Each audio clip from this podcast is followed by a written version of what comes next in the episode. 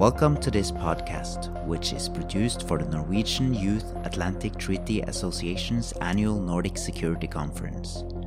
Today's topic is a follow up podcast with one of the participants from NORSEC about Saudi Arabia and its global role in the world. My name is Emil Klashaugen, and with me today is Bjørn Olav Utvik. Welcome, uh, Bjørn Olav, and uh, thank you so much for agreeing to do this uh, follow up uh, podcast with us. Thanks for having me. Bjørn Olav is a professor in Middle East Studies at the Center for Islamic and Middle East Studies at the University of Oslo. His work focuses on the contemporary political history of the Middle East. He's the leading Nordic specialist on Islamist movement in the region. He also wrote a book about Islamism which will be published in English this year. I want to jump straight into uh, what you talked about in uh, NORSEC because uh, you talked there about how Saudi Arabia saw the Arab Spring as a long term threat to their rule and therefore used both a stick and a carrot to avoid the unrest from spreading into their country. I wondered if you could elaborate on how Saudi Arabia so effectively managed to stop this demand for democracy in their country and how their efforts internally affected groups in other countries in the MENA region. Hmm. Well, to take first how, how they were able to, to, to stop it. So they, uh, of course, there was a huge mobilization of, of uh, security forces uh, and there was intense surveillance of any oppositional activity. And then they, uh, for example, one day it was announced a, day of rage in, in Riyadh. I mean, people called for a demonstration through uh, social media. So they amassed uh, enormous uh, thousands and thousands of, of, police to the to the venue that was supposed to uh, where the demonstration was supposed to be held. one guy showed up who was, of course, um, arrested. Also, uh, other things happened. Uh, manifestos were published in the in the in the media, or, or not least on the on the internet, calling for constitutional reform, uh, for more influence for popularly elected assemblies, and, and so on. And they immediately uh, arrested those. Uh, I mean, if those people had been daring enough to put their names uh, under these manifestos, so they were immediately arrested. There was an attempt to form a political party, uh, first in Saudi Arabia at the time. Also, the, the organizers were were, um, were arrested. Uh, there was in the coastal region to the east, where there's historically uh, have been a Shia majority in some areas, Shia Muslim majority. There were uh, demonstrations, quite quite large demonstration actually, and there were clashes with the police. Um, so there they they didn't they were not able to stop an, an uprising, but they were able to to quell it. One thing which they did very effectively was to be whether they were able to split the majority population, which is a Sunni Muslim population, from these activist uh, Shia in the east, and also in neighboring Bahrain, which has a Shia majority, who rebelled in the Arab Spring and wanted democracy. And uh, Saudi troops and troops also from the Emirates went into Bahrain and, and, and helped the king there uh, strike it down. So at the same time, they mobilized, they did two things then, uh, in addition to this uh, suppression. Uh, well, three things. I mean, they also in- enormously increased the budgets of the security sector, but then two things more. The carrot part is that they uh, increased the wages enormously and and um, uh, invested in sort of uh, healthcare, schools, sort of upgraded the the the, uh, the benefits that the population uh, enjoy. And then the last thing is that they, along with this striking down the Shia, the riots in the Shia uh, areas, they started a massive propaganda, religious propaganda against uh, Shiism and also against Iran. It's it's a double-edged thing. Is that they say uh, there, there's an in, in, Saudi Arabia in the Wahhabi religious tradition, which has been dominant in Saudi Arabia. There's a quite vicious anti-Shia attitude. The Shias are not really Muslims, not really seen as, as Muslims, and so they drew on that uh, anti-Shia tradition. At the same time as the Shia demonstrating were cast as uh, not reliable patriots as agents of Iran. Iran, of course, being the big Shia nation uh, in the region. Mm. Mm-hmm. And um, you, you also briefly mentioned the Muslim Brotherhood uh, during NORSEC. Could you quickly just explain to us uh, who are they and, and why did they Saudi Arabia try to frame them as terrorists during the Arab Spring? Yeah, first, who are they? The Muslim Brothers is perhaps the uh, the first modern Islamist organization in the region. One often dates the start of Islamism as an ideological movement with the founding of the Muslim Brothers, in which happened in Egypt in 1928. And over the quite rapidly, actually, it developed into a mass movement. We see a, a, the biggest mass social movement the Middle East has has ever uh, seen. It has been through ups and downs, but it spread out. It became a mass organization in Egypt, and then it spread to almost every Arab country with with the with the Sunni uh, majority. It was a religious. It's a movement of religious revival, sort of. Uh, uh, reviving and, and asking people to be more practicing Muslims in their in their daily lives, but also rapidly then expanded from there to an engagement with issues like poverty and health and doing charitable work, and then also well, after at least a decade, uh, this this also formed the basis for a political agenda for uh, creating a sort of Islamic uh, order, as it were. To jump fast forward, it was by the 1950s, it was a big international organization, was suppressed in some countries for some time, but then again from 19, 1970s, it, it, the Muslim Brothers became the main beneficiary of the an upsurge of Islamism among the youth, not least among the students of the 1970s and going forward to 80s and 90s and so on. So uh, again, it expanded uh, hugely and became a re- region-wide movement. Now, so why are they now uh, targeted by, by the Saudis? Well, uh, it's uh, from the Saudi point of view, uh, the Muslim Brothers are suspicious first just by being just by the fact of being a non-governmental organization. I mean, an organization outside of the control of the states in the countries where they are active, that are mobilizing from from the bottom up uh, and that is seen as something that is threatening, threatening stability. Yeah.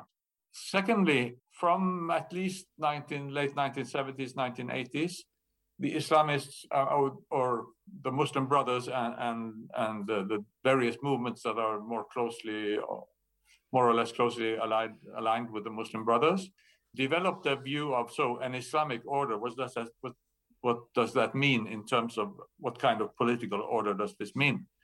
And they moved step by step to a more and more democratic platform, advocating free elections, um, free forming of political parties, and uh, and uh, yeah, a multi-party uh, system. That doesn't sound very uh, like it would fit the Saudi regime very much. No, it doesn't, and also because Saudi Arabia had sort of built its international legitimacy of being sort of the defenders of true Islam and of course spending enormous amounts in supporting the building of, of mosques and, and funding of Muslim charities, or not only in the Arab world but uh, but across uh, across the Muslim world and uh, even in the diaspora in in, uh, in the West, for example. Uh, so, but here is another movement, a huge movement, which also claims to represent what true Islam is, and saying that true Islam, among a lot of other things, means democracy which sort of uh, was a, a very uh, seen as a dangerous challenge by the by the Saudis. Then came the Arab Spring. Then came elections in, in several countries like Egypt and Tunisia, where the Islamists did, uh, or the Muslim Brothers and, and or Al Nahda in Tunisia did very well, and in some periods came into to position. So they were seen to be in the forefront of this uh, of this Arab Spring, and so they had to strike against them. You mentioned this briefly regarding uh, Saudi Arabia and Iran, because if I have understood correctly, they've had a more or less ongoing conflict since 1979 through various proxy wars. Hmm. Since the Arab Spring, we've seen them taking opposite sides in both the Syrian and Yemeni civil war with quite catastrophic results. Where does this hostility come from? I think it basically basically it comes from uh, a regional rivalry. These are both, uh, of course, uh, oil powers. Uh, actually, there was a phase before 1979 when when Iran was a monarchy ruled by the Pahlavi dynasty. I don't know if you can say that Saudi Arabia and Iran were allies, but they were both close allies of the United States. So there was like a, a more a more uh, proxy friendship. Yeah, or and a benevolent uh, rivalry maybe for the favors of, of, of, the U.S., but they were uh, more or less on the same side in the Cold War. And uh, actually, Iranian troops at one point crossed the the Hormuz Strait and were helping strike down a socialist rebellion in Oman in the 70s. And, and then came the revolution, of course, which toppled the monarchy and which uh, created an Islamic republic, a sort of a radical version of, uh, of Islam, which seemed very threatening from Saudi Arabia. In, in the very beginning, the, the, this did not only have appeal in Shia among Shia Muslims, but also to a wider sort of radical Muslim youth in, in, in the 1970s. So it was seen as as, as uh, threatening in, in, in that sense. But, uh, but more longer term, it is that, that Iran is, is also uh, potentially rich uh, oil power. And it's in so many ways, it's so much stronger than Saudi Arabia because it has a, it has a population. I mean, if the Saudi national population, I mean, there are many migrants in Saudi Arabia, but the national population is somewhat above the 20 million. The Iranian population is 80 million, but four times as many people. It has a much more uh, diversified economy, a healthy industrial sector. I mean, it's struggling under sanctions for many years now, but it, it has a much more diversified uh, productive capacity. And then Saudi Arabia has been able to keep its position, of course, because of its wealth, but also because of its uh, close alliance first with Britain, when Britain was the dominant sort of overarching power in the region, and then since the Second World War with the US. So it was under the umbrella of the US. Okay, Iran was there. First, Iran was also under the umbrella of the US. Then Iran became an enemy of the US. So Saudi Arabia had a strengthened position in that sense. But there's always this um, nervousness that uh, that uh, Iran may emerge as, as stronger, and this nervousness has has grown because of several developments. I mean, not least connected to the fact that there is, at least it's felt from Riyadh, that the U.S., although it's still present, it has troops in the region, but it's gradually the U.S. is is lessening its uh, presence, and, and there's always this fear that the US will now focus on China and on the, the strategic balance in the Pacific region uh, and so on. As the US goes away, so there, there's a more open competition for influence uh, in the Gulf region. And actually, they have seen that Iran has moved its positions forward. Ironically, I mean, one of the most important ways it did so was because the US attacked Iraq and, and overthrew Saddam Hussein. And what came in place? A sort of democracy, at least uh, an elected government. Who won those elections? Shia Islamist parties that are allied with Iran. So Iran now has huge influence in, in Iraq. And then, as we know, alliance with Syria, Hezbollah in, in Lebanon, and then lately the, the Houthi rebellion in, in, in Yemen the Houthis are Islamists. They are uh, Shia, but they actually belong to a to a branch of Shia which is very remote from the Iranian one. So there's no sort of immediate uh, religious connection. But where could the Houthis go if they needed allies? So so this so so Iran was there and willing to support. So now this has also become an alliance. And so all this from from Riyadh is seen as very threatening, and and then what they fear, what they also have feared all along is that a reconciliation, like when when they were there have been dead opposed to the nuclear uh, agreement. So because they fear that the reconciliation between Iran and the U.S.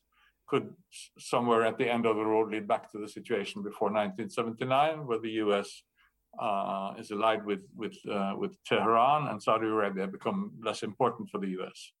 Let me then move on to the the U.S. Saudi re relation, because most people with internet have seen this ominous slash hilarious picture of American President Donald Trump, Egyptian President Al Sisi, and Saudi King Salman with this glowing orb or globe, I guess it was. Hmm.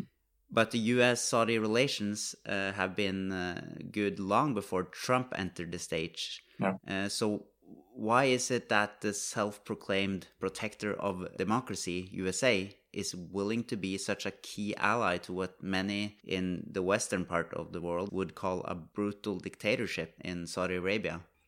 Well, without being too simplistic, of course, one easy answer is oil. I think it's there is no doubt that uh, Britain before them and then the U.S. Uh, as the sort of hegemonic power on the on the western side uh, saw it as in their strategic interest to to to control more or less the, the, the delivery of oil to to the world, as it were, and and the Gulf, especially after the Second World War, the Gulf became uh, perhaps the most important center for production of oil and production of oil in a region with a relatively low population. So it was an exporter, became an exporter of, of oil because they didn't have all that much use for it themselves. This relation was established uh, uh, during the Second World War with uh, and direct meetings between the American president and I, think and uh, the, the founder of the Saudi kingdom, uh, uh, King Abdulaziz. Of course, then became the Cold War. And in the Arab world, uh, starting from 1952 with the military coup in, in, in Egypt, which launched a sort of radical nationalist rule there, and which eventually also took up socialist slogans. In the run of the 50s and early 60s, similar things happened in several Arab countries. So then, by the at least by the 1960s, you have a situation where you have a number of Central Arab countries, Egypt, Syria, Iraq, and some others, with uh, radical officer uh, rulers who are aligning themselves with the Soviet bloc. So now the Middle East becomes part and parcel of, of the Cold War. If the US have had ever sort of doubted the the wisdom of allying with the Saudis, I think now such uh, doubts would, would go away. Because I mean, from a strategic point of view, they would look for regionally strong uh, partners. Now, Egypt would be one candidate, but was uh, now taken over by sort of more or less hostile uh, powers, and uh, Syria, Iraq, uh, the same. That made for the decision to stick with to stick with Saudi uh, Saudi Arabia. It was the best bet. Yeah, I, I, I think so, and I think it's sad, but it is a fact that questions of human rights have been pushed to the back, put up against. Um, economic, some what is seen as basic economic and strategic uh, interests. What then with uh, the new American president, uh, Biden? Will we see any change, do you think, based on, for example, this state ordered murder of journalist Jamal Khashoggi just basically goes against any human right or, or any legal anything which the US uh, tries to support. Well, I think, of course, there will be a more uh, perhaps decent or whatever we call it, rhetoric than, than it was with Donald Trump, who would who would be willing to, quite openly support uh, dictates. I mean, maybe he didn't actually support the murder of Khashoggi, but he sort of brushed it aside, um, measured against the uh, billions of dollars of, of uh, defense contracts and, and, so on, which was much more important to the U.S. than one murdered journalist. Uh, so, so you wouldn't hear that kind of thing from from Biden. I wouldn't rule out that there might be some a shift now to a policy, at least some some gentle pressure, and, and uh, for example, for releasing political prisoners. But I wouldn't be too op- optimistic about it. There might have been a window of opportunity uh, after the Arab Spring, when the, when the masses in the Arab countries themselves stood up, overthrew rulers, and and the, for a while in 2011, 2012, there seemed to be emerging new, more democratic rules, elected governments in some countries.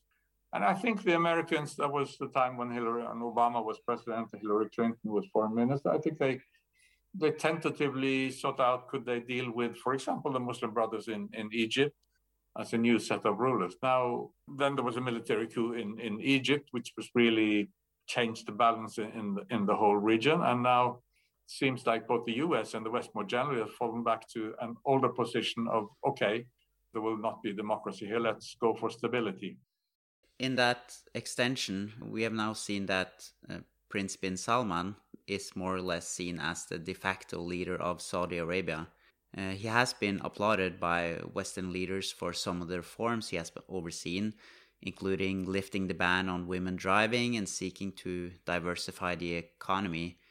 However, he has also been heavily criticized for, uh, as I said, the murder of Khashoggi, as well as cracking hard down on dissidents and pursuing the war in Yemen. Seen with uh, Western eyes, you're not supposed to talk for all of us, but do you believe that he will do more good than harm, both in his country and abroad? No, I mean, it's uh, I, I, used to say as, as a historian i'm good at predicting the past well, not or, or uh, yeah making uh, guesses about the past, but uh, not about the future. No, but I I remain skeptical to say the least. Mohammed bin Salman, as, as a young younger generation, the, the first from the young generation who probably will become king, he has seen, as have many others in the region, of course, that they cannot create stability by ruling in the old way there's no way back to there's no way back to just staying on the same policies and then get the stability like it was before 2010 you have to do uh, because it was the youth that rebelled that wouldn't accept the old ways and they were dissatisfied with the lack of economic uh, development of job opportunities and, and, so on and also with the lack of political participation. So if the Saud just to put it in a narrow perspective and I, which i think is important for Mohammed bin Salman if the Saud family should continue to rule, they must do things, they must do something new. He has certainly decided that that new should not be to implement democracy. So they have to do something else. And he's trying to do two or three things. Internally in Saudi Arabia, this cultural opening for entertainment, for, for sports, and giving women more uh, access to drive a car, but also making i don't know how far they've got this but there's there's been some changes in the system patriarchal system where men may, where women need male guardians. Uh, it's not it's not been done away with but they, are, they have eased the regulations. So the idea behind all this is to of course I mean, to gain the support of the youth and of women but these women are most of them are younger as well. Secondly there's this uh, what they call Vision 2030. So this is the other thing. So one thing is a cultural liberalization. Another is to promise a bright economic future, a future which should be uh, green, which should wean Saudi Arabia of oil and diversify the economy.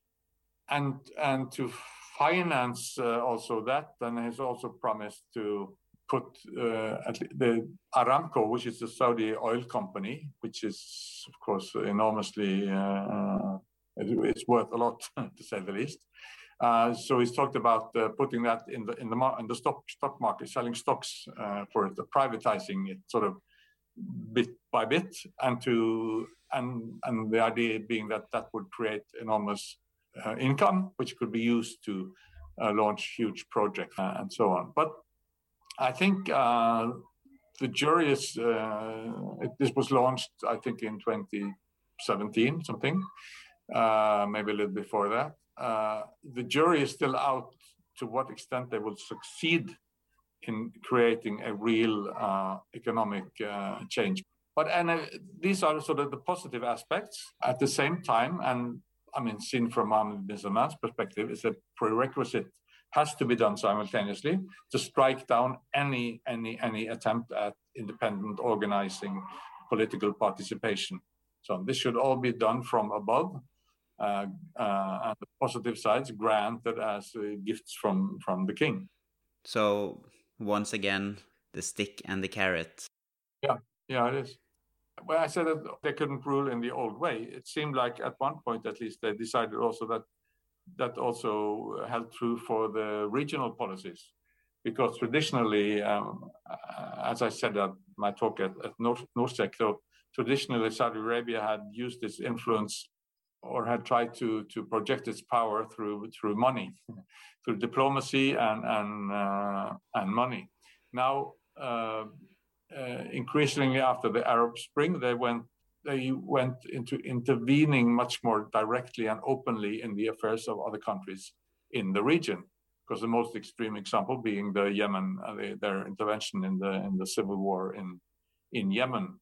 But they also uh, there was this famous scene where they sort of took uh, the prime minister of Lebanon, who was visiting Saudi Arabia, put him up in a hotel and forced him to go on television and say that he resigned as prime minister of Lebanon. Then eventually, under huge pressure, he was let out. And as soon as he was out of Saudi Arabia, he uh, changed his decision and he went back as prime minister. It didn't lead to much, but one one example of how they were now willing to sort of go, be quite blatant about their uh, influence. But that, of course, is risky because it creates uh, resistance. It creates enemies around the region, um, and and currently we'll see it is possible that they are now trying to pull a little bit back uh, from that, uh, yeah, from the brink, as it were. I see uh, our time is uh, running out. I guess we will see in in some years whether or not uh, bin Salman will be positive for the country itself and for the rest of the world. Once again, I would uh, thank you so much for participating, Bjørn Olav. This has been really interesting for me, and I'm sure our listeners will agree. Yeah, thanks again for for having me. It's uh, both at the NORSEC and and here. Thank you.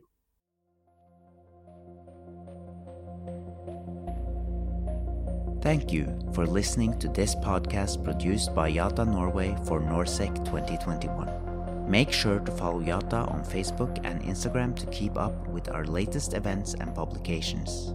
If you missed out on NorSec, you can find the stream on Facebook.